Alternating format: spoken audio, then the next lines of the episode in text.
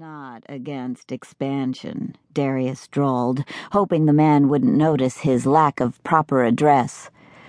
With the rate the port of New Orleans is growing, one would be a fool not to consider investing in the steamboat trade. The man nodded, his pea green waistcoat not quite containing the rounded girth of his belly.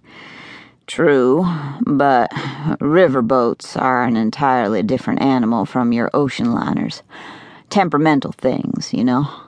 One can't just assume he's fit to add one to his collection without first gaining a proper respect for the vessel. The smug expression on the fellow's face, combined with his superior tone, snapped the last thread of Darius's tattered hold on civility.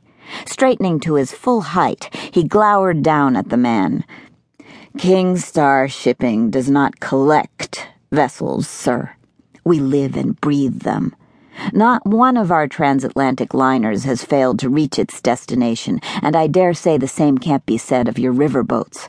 One has only to read the papers to learn how often they run aground on sandbars, get snared in debris, or catch fire due to negligent captains, not to mention the boiler explosions that sink ships and take lives when greedy pilots push their engines to reckless speeds in order to race. If King Star does decide to expand into river transport, you can bet we'll be enforcing higher standards than any who have come before. Respect the vessel, sir? You don't know the meaning of the word. The mottled purple hue staining the man's face was the first clue he'd gone too far. The slap of the man's glove across Darius's face was the second. You high and mighty Thorns think you're above the rest of us, don't you? Well, one of these days disaster will knock on your door, and then we'll see just how far your lofty opinions take you. With an audible humph, the man pivoted and stormed off in the direction of the waving masses. Darius sighed and turned back to the railing, searching the dark water below. Lofty opinions indeed. He never should have opened his mouth.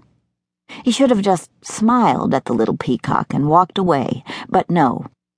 He'd let his temper get the best of him and spouted off like a bull-headed idiot. The green vested fellow could be a stellar boatman for all he knew.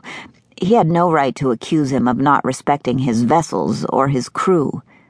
This was why David handled the people, and Darius handled the accounts. The minute one of them switched assignments, a mess was sure to follow. If God were merciful, he'd eliminate any need for polite conversation for the length of the voyage. Another steamboat came abreast of the Louisiana.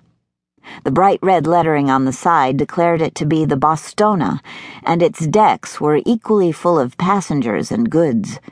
Darius frowned.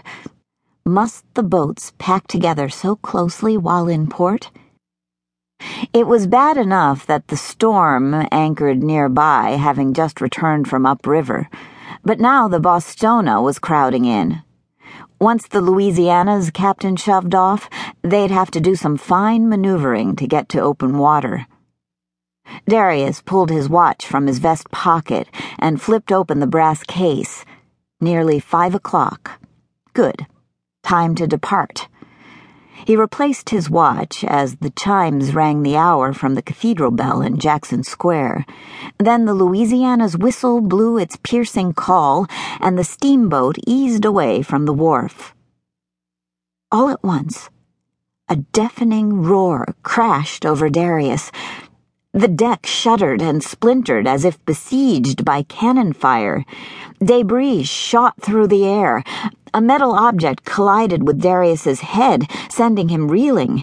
He grasped the railing and barely kept himself from toppling over the side. Vision blurred and head throbbing, Darius closed his eyes against the chaos, trying to calm his rioting senses and decipher what was happening. Screams assailed his ears. The smells of scalded flesh, blood, and burning wood churned his stomach. The boilers. A moan tore from Darius's throat as his eyes flew open in comprehension. The boilers must have exploded. How? They were in port for